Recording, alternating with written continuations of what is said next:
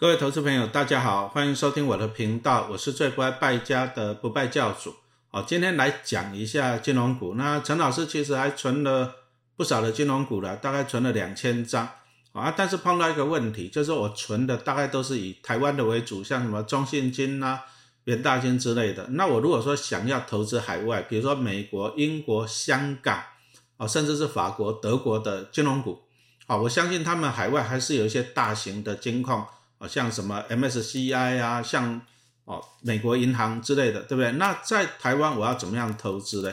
哦，其实投资股票，我们还是给大家讲一个观念，分散啊。所以说我在台湾投资了这么多金融股，我当然也是想要投资海外的嘛，对不对？那特别最近呢，美国美国升息的幅度比台湾大啊。你看美国升息三息三码三码这样子升，那台湾大概就是啊一码半码。啊，台湾的升息还是有点小气的。那第一个就是台湾的通膨率哈，也没有美国那么高。你说美国它六月的通膨率大概都高达九趴哦，那台湾还好，台湾还好，台湾大概就是三趴多哦。那美国因为升通膨太严重了，所以说它升息也升得很凶。那台湾还是要跟着升息的，为什么？如果说美国升息一直升息，那台湾不升息，你就会导致中美啊这方面的那个银行的利差。啊，太大了，那为什么情况呢？那干脆外资就回去美国，利息高嘛。那外资回去的话，就会撤出台湾，所以你看到美国这一波升级下来，好，外资离开台湾股市，大概卖超了一兆新台币呀。哦，这个也是很恐怖哈。那美国升息，我们要不要跟着赚？啊，那今天就是讲的这个的主题了。啊，不过我们再来是先跟大家澄清一些观念了。哦，可能有投资人会说啊，那升息升息表示钱放在银行的利息变多了嘛？哎，那干脆把钱放在银行升息嘛，领更多的利息好不好嘞？好不好嘞？哦，这个答案是不对的。为什么嘞？因为你要去看升息为什么要升息，它的源头是什么？源头是通膨啊！哦，就是以前啊，疫情一来，那大家要救股市救经济嘛，所以全世界降息。但是降息有个问题，什么叫降息？就是银行的利率很低，低到怎样？低到大家算了，我不要把钱放银行了，没什么利息了，啊，那你就把资金拿出来，哎，股市比较好，殖利率还有四趴，对不对？啊，那大家去投资，所以你会看到过去两年因为降息导致资金啊源源不绝的注入股市啊，股市就大好。可是股市大好就出了一个问题呀，大家赚了很多的钱就去干嘛？炒房啊，买地啊，对不对？哦，就是台湾的房价会很高嘛，哈，所以说你要注意啊。就是过去因为降息，结果导致怎样？导致通膨啊，物价太贵了。那你如果要把通膨压下去的，要怎么样？当然就是把钱收回银行去嘛，那就是升息哦。所以说你要看源头啊，升息的源头是因为通膨，通膨太严重了，只好升息。那钱放银行可不可以的？哎，我们来看一下就知道。你说像老师刚刚讲到的那个，美国的通膨率高达九趴八趴。可是美国这样升级操作下来，它的哦，它的那个利率也大概只有二点五趴。那你看哦，你放在银行里面只有二点五趴，可是物价涨八趴，涨九趴，你的钱跟得上通膨吗？对不对？好，那你看呢？台湾主计处也公告了，八月五号，它公告了七月份的通膨率是三点三六趴。好，那台湾已经连续五个月突破通膨率三趴了。好，那通膨率三趴是什么意思？就是说，哎。你今年买一百块的东西，你在明年呢要用一百零三块才买得到。好，那好，那通膨率，台湾的通膨率是三三点三六趴，七月份。那银行的定存利率是多少？那老师查了一下，邮局好一年期的定存利率只有一点二二五趴。你把钱放银行，你一年只有赚一点二二五趴，可是物价一年涨三点三六趴，你跟得上吗？当然是跟不上嘛，对不对？哦，所以说你不能只有看利率在上升，因为在去年二零二一年那个定存的利率大概零点七、零点八，啊，你现在看现在一点二二五哦，好像增加了，对不对？错啊，你不能只有看利率上升，你还要看那个什么实质的利率。什么叫做实质的利率？很简单啊，就是你定存的利率再去减掉通膨率。好，那我们来看一下七月的实质利率是多少的啊？定存利率一点二二五嘛，那。通膨率是三点三六，你把它扣掉以后变成负的二点一三五，负的二点一三五，什么意思？表示就是你的钱如果存在银行呢，那你每年的购买力会少掉多少？二点一三五趴，也就是说你的钱会越存越薄。好，那这样子清楚没有？所以说其实哦，这个实质利率是负的时候，就是说你的定存的利率跟不上通膨的通膨率的时候，不建议把钱放在定存，因为钱会越存越薄嘛。所以说你反而要讲积极的投资哈，你要积极的投资，哎，那金融股就是会一个不错的选择标的。为什么？因为金融股就是将本求利嘛，像银行来，对不对？啊，比如说银行，我刚刚讲到定存利率给你一点二二五趴，可是它放贷出去的房贷率搞不好是一点七趴，它就赚这个中间的利差，好，这样子清楚没有？哦，所以说以后的升息的趋势，注意啊，是因为通膨太严重啊，所以说导致升息。通膨，美国的通膨如果没有压下来的话，升息还是会持续的。好，那升息的趋势就会怎样扩大？哦，银行放款的利差，那银行就可以赚更多的钱嘛，对不对？所以我们去看一下，像美国 S M P 啊，金融股指数，对不对？啊，其实在升息的时候呢，哎。这个指数的趋势也是往上的哈，白话文来讲就是升息其实是对金融股有利的哈。那金融股到底有哪些优势啊？我们来讲一下。第一个护城河的优势了哦，比如说像在台湾这个金控就算特许的，什么叫做特许的？就是政府发的金控牌牌照就那么多，它不会再发新的了啊。你说红海很有钱，台积电很有钱，不好意思，你没有牌照了，因为政府已经发完了，你还是没办法。弄什么红海银行、台积电银行，所以说不会有竞争哦。那你新的竞争者怎么办？你就去去吃掉其他的那个金矿嘛。你说像那个日盛金矿啊，就给那个什么，哎，好像是富邦哈，把它并购了哈。注意，因为是特许的哈，竞争者不会持续的涌入啊，这个就具有保护的效果。好啊，再来呢，市场不断的壮大啊，其实呢，金融市场也会不断的壮大，因为经济在成长嘛。你看一下像台湾股市，对不对？交易量啊。然后那个台湾股市的规模是不是不断的成长？那你再看看，哎，台湾人的薪资是不是不断的成长？刷卡的金额也是不断的创新高嘛，对不对？哦，那当然了，你市场越来越大，金融股就有利了嘛，是不是？好啊，再来第三个优点是景气循环的影响比较低了。哦，为什么银行政府要把它当做特许行业？为什么？因为金融哈，金融的稳定哦，影响到整个国家哦。啊，你如果说动不动就银行倒闭，这个对国家来讲影响太大了哈。所以说，第一个哈，它让它有护城河的优势，特许。那在银行就是民生必须的嘛。那你看看，像大家的房贷呀，啊或者你买 ETF 买基金，你是不是要付出什么手续费、经理费、保管费，对不对？那你刷卡的一些信用卡的费用哈，其实这些收入对银行来讲都是算很稳定的收入。好，那它也就比较不会有景气循环的影响。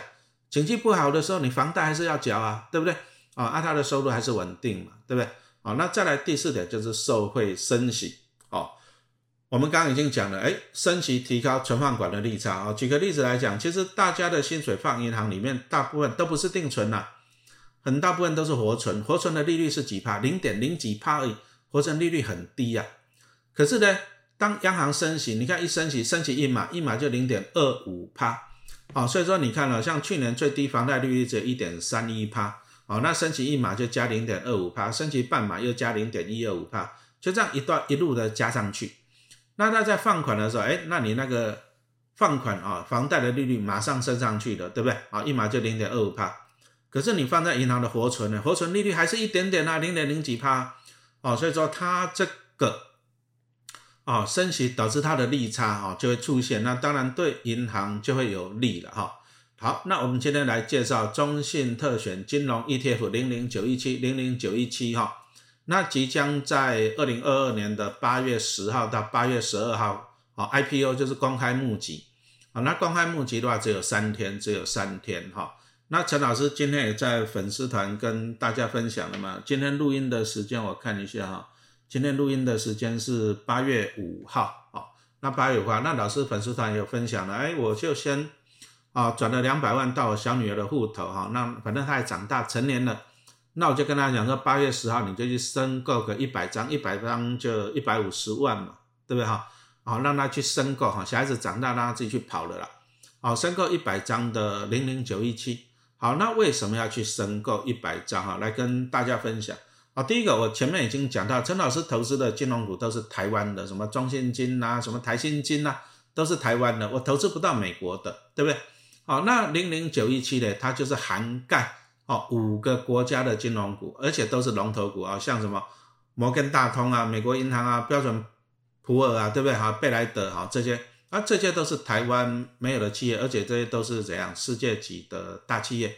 好那如果说你看好全球的金融发展，其实全球的经济还是持续的成长的哈。那这些大型的金控哈，金融股只会越赚越多哈。所以说陈老师觉得它还蛮适合来存股的，特别是现在要升息，对银行股有利。好，那我要长期投资就怎样呢？我就买在小孩子的户头，好，就把股票放小孩子的户头，啊就不理它，好，那就随着经济的发展啊，它就会怎样啊？靠时间来慢慢的帮我赚啊，这样子。那刚刚讲的就是零零九一七，它是涵盖五个国家哦。那接着我们还是要看成分股，注意哦，啊 ETF 你一定要看它的成分股，这个才是最重要的哈。那零零九一七的成分股包含了四大个金融巨擘了哦。第一个就是交易所啊，其实交什么叫做交易所？你说像台湾交易所哦，对不对？哦，那台湾交易所其实还蛮赚钱的，因为反正你公司你挂牌就要给他钱。然后你每天交易，对不对？他还可以抽抽你的费用嘛，对不对？哦，所以说其实证券交易所来讲，哈，它就是包租公了，稳赚不赔的。而且其实全世界啊，股市的成交量跟挂牌数啊，就越来越大啊，越来越蓬勃。所以说其实交易所这个包租公啊，也也越赚越多。其实陈老师都还很想去买那个台湾的证交所的股票，买不到啊，那没关系啊，我们就利用这个什么。零零九一七，我买不到台湾，我去买海外的交易所可不可以？哈，我们后面会再跟大家持续讲解哈。这第一个是交易所，那第二个就是资产管理公司。哦，最简单的来讲，什么叫资产管理啊？比如说你去买一些基金啊，买一些 ETF 啊，对不对？啊，那就是把你的钱交给投信了，他就帮你管理的嘛。哦，那这个就是怎样？资产管理公司。那大家都知道嘛，哈，经济在成长，啊，有钱人就越来越多。哦，所以说资产管理的需求也也越来越需要越来越多，所以你看哦，台湾这个 ETF 规模是不断的成长，不断的成长啊，越来越大，越来越多，对不对？啊，就是因为这样，大家哈越来越有钱嘛，而且需要资产管理，啊，那资产管理公司它就可以这样创造稳定性的收入啊，比如说大家很喜欢买零零五零，对不对？啊，按买了两千亿，那零零五零它一年收零点三二趴的经理费用。那你就把两千亿乘以零点三二，就元大投信一年赚你六点四亿啊，这个就是一个很稳定的收入嘛，对不对？好，那其实台湾人你也可以去买元大投信的股票嘛，对不对？啊，但是我们买零零九一七，啊，它也是包含这些什么资产管理公司，而且是海外的哈。再来就是银行跟证券商是零零九一七的啊，第三啊第三个成分股的组成啊。那银行刚刚老师已经讲很多了嘛，哈。那二零二二年哦，最主要就是俄乌战争，那全世界啊，美国、欧美就去抵制它嘛，啊，原油啊、天然气呀，那啊那乌克兰跟俄罗斯还有一些什么农产品嘛，对不对？啊，全部被抵制的啊，结果呢，啊，越来越贵，通膨，啊，那通膨怎么办？就只好升息嘛，是不是？啊，那升息就有利于银行跟证券商，好啊，所以说零零九一七啊，就包含了这些银行跟证券商，啊，啊，再来就是一些什么金融数据跟分析的公司了哈。那其实就是指数公司啊，那台湾也是有指数公司啊。你说零零五零，它就是这样，最终台湾五十指数就是由台湾证交所跟富时公司合编的嘛，对不对？啊，那这个是指的是台湾。好，那零零九一七它的主要的都是在海外，好，那就包含指数公司哈，比如说像标准普尔，像什么 MSC 啊，啊，大家都知道嘛，哈，MSC 啊常常在调整什么权重嘛，对不对？那再来还有一些信评机构哈，你常常看到一些什么债券 AAA、BBB，对不对？啊，就是这些信评机构啊，像标普啊，像穆迪啊，还有什么数据分析的晨星啊，FactSet 啊，台湾很多的 ETF 也是由 FactSet 啦来设定指数的哈。所以说，其实大家我们熟知的 ETF 跟共同基金的一些指数啊，就是由这些什么数据公司啊来提供的了哈。像我刚刚讲的国泰有一些 ETF，富邦也就是由 FactSet 啊，那他们提供指数，他们编这个指数，那当然。他就会收你指数的授权费用嘛，对不对？哦，所以我们可以看到全世界啊，经济发展、股市发展哦，那我们刚刚也讲到了什么资产管理啊，像什么基金啊，像什么 ETF，哎啊，其实这些也是需要什么啊？这些数据公司啊来提供指数啊，来编制指数，那他们就会跟着赚钱哦，所以说其实我们刚刚看到了零零九一 G 的哦成分股的四大金融巨擘啊，交易所、资产管理公司、银行跟券商，还有金融数据跟分析公司的话，其实他们赚的都是很稳定的钱，哦，管理的费用哈。那当然了，你如果说觉得这些银行业还不错，哈，社会升息，那我们最简单的话就是去投资它。好，那刚刚讲到那四大金融巨擘哈，那再来看一下它的比重。哦，那这个比重是二零二二年七月十八号的。那注意啊，其实指数他们都会不断的太多换强。好，那在这个过程中呢，那当然有一些比重哈，成分股的比重就会调整。好，所以说现在讲的只是七月十八号的，那上市就不一定。好，那没关系，上市以后你就随时看中信投信的官网哈，每天都会揭露，每天哦都会有。哦，那目前零零九一七它的比重里面呢，交易所。哦，占了十六点九趴，哦，那金融数据占了十七点一趴，哈，那资产管理占了十五点七趴，所以你会发现这三个的比例都差不多，哈，大概十六趴左右，对不对？好，那最大的还是在银行跟证券商呢？为什么？因为受惠升息，以升息来讲，银行其实是受惠最多了，哈，所以说，啊，它银行的比重就高达五十点三帕，啊，那刚刚也提醒过了，哈，这个是七月，我看一下。七月十八的资料啊，那上市以后你就随时看中信投信的官网啊。那我们看了它的成分股的组成，接着来看一下前十大的成分股啊。那基本上 ETF 在上市之前呢，都是先公告前十大。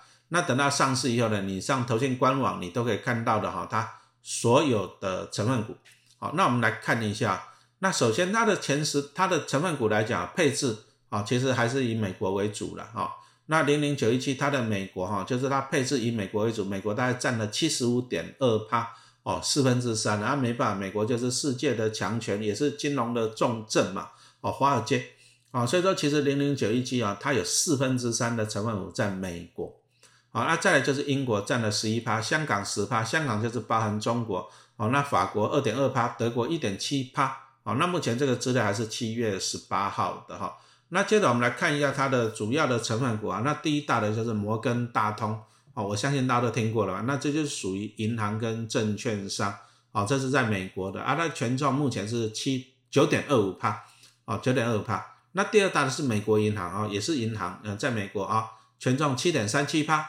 而且的标准普尔啊，S M P 大家都听过嘛，对不对？啊，这个是属于金融数据跟分析的公司，也是在美国哦，它的权重是六点九帕。那我们从这里有没有看到，就是说，哎，它第一大的成分股权重没有超过十趴，哦，其实它这是它的指数的逻辑，哦，就是为了要讲分散持股，哦，那老师刚刚念到第三名是六点九趴，那其实第四名的贝莱德，啊，也是资产管理的，它就掉到了四点八九趴，所以你从它的成分股来看呢，大概只有前三名会超过五趴，前三名超过五趴，好，那后面的都在四五趴以下了。这个的好处是这样，就可以做分散啊，避免说单一成分股怎样占太大的权重，好，它目的是做分散。好，那我们来看一下它的指数是怎么样去筛选成分股的啊。第一个就国家啊，那它选的国家就是美国、英国、德国、法国跟香港哈，就这五个国家的交易所哈，所以说都在海外的哈。那产业哈，产业就包含刚刚讲到的证交所嘛，资产管理公司、银行跟证券商。还有金融数据跟分析公司，哦，接着流动性什么意思呢？就是成分股你也不能太小，太小如果说交易量不够的话，这个就没有流动性，哦，那它的流动性的筛选逻辑就是第一个总市值要在五十亿美元以上，也就是一千五百亿台币了，好，那过去三个月啊，每一天的平均成交值要达到两百万美金，好一天，那这样就是六千万台币，就是要有流动性，就是。啊，我买得到股票，也卖得出去，好，那再来成分股的哈，成分股就是用总市值来排序，啊，我们刚刚讲到它是很多类别嘛，什么证交所啊、银行，对不对哈？它就取每一个类别的前十名的成分股，好，啊，成分股选完以后再按总市值来排序，就是市值越高的怎样子，啊，哦排在越前面，那它的它的怎样子哈，占 ETF 的权重也最高。哦，所以说我们刚刚看到了，就是刚讲到了摩根大通银行是第一大成分股，因为它市值最大啊，所以说它权重也最大，占了九点二五帕。好，那接着我们来看一下权重。那刚刚陈老师也讲到了，单一个股不超过十趴，其实目目的就是分散风险了哈。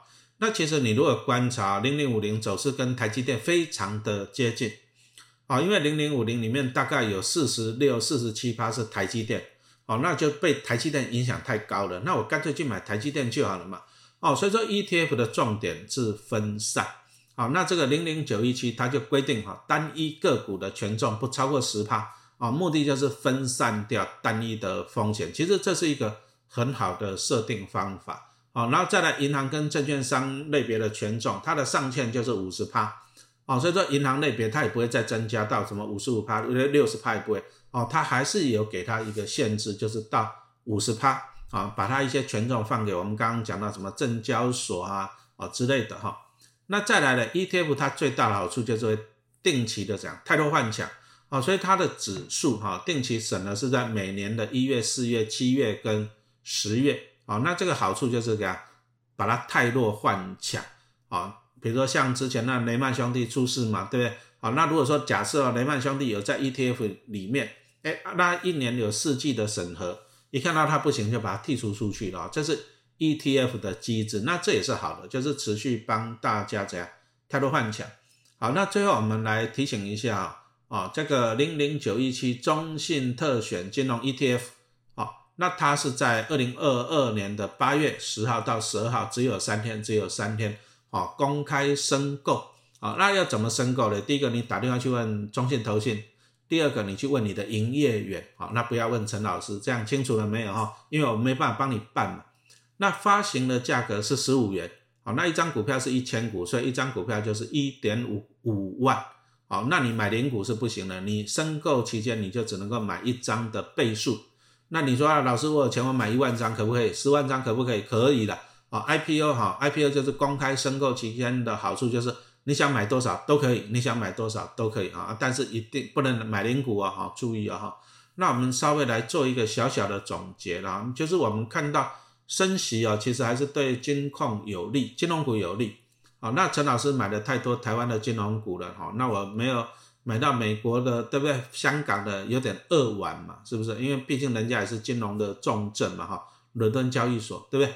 哦，那我就这样啊，分散投资啊，例如台湾放眼全世界，我就分散投资啊，那分散投资啊，我就买零零九一七啊，因为升息啊，在它包含国际金融的一些龙头公司。哦，那我们刚刚也讲到的，就是哎，升息其实对啊这些金融股还是有利的。好，那我就打算长期投资。怎么样长期投资？很简单啊，我就买在小女儿的户头，我就不理她了。啊，那就放个五年、十年，哎，搞不好将来给她当嫁妆嘛。这个就是长期投资。好，那长期投资你一定要看趋势的。第一个升息有利嘛，第二个这些都是国际的金融的龙头。好，那这样长期投资，以陈老师来讲，我觉得哈。我个人觉得还是蛮安心的了哈，那还是提醒一下，这个中信特选金融零零九一七啊，零零九一七啊，在二零二二年的八月十号到八月十二号公开申购哈，你就打电话问中信投信，中信投信官网问你的营业员，好，那发行价格哈，啊就是十五块钱一张股票，就是一万五千块，好，那大家最关心的金融股的配型哈。有零零九一七有配息哈，它是一年配一次哈，就是在年底了哦，每年的十二月，啊十二月底评价哈，那到底会配多少？这个还是要上投信的官网去看哈。那最后还是讲一下警语了哈，这只是陈老师在分享个人的心得了哈，因为太多网友在问了啊，老师这支的特点在哪里？特点在哪里？可不可以买？啊，那老师只是帮大家分析。好，那还是一句话讲，买卖请你自行判断。好，谢谢收听。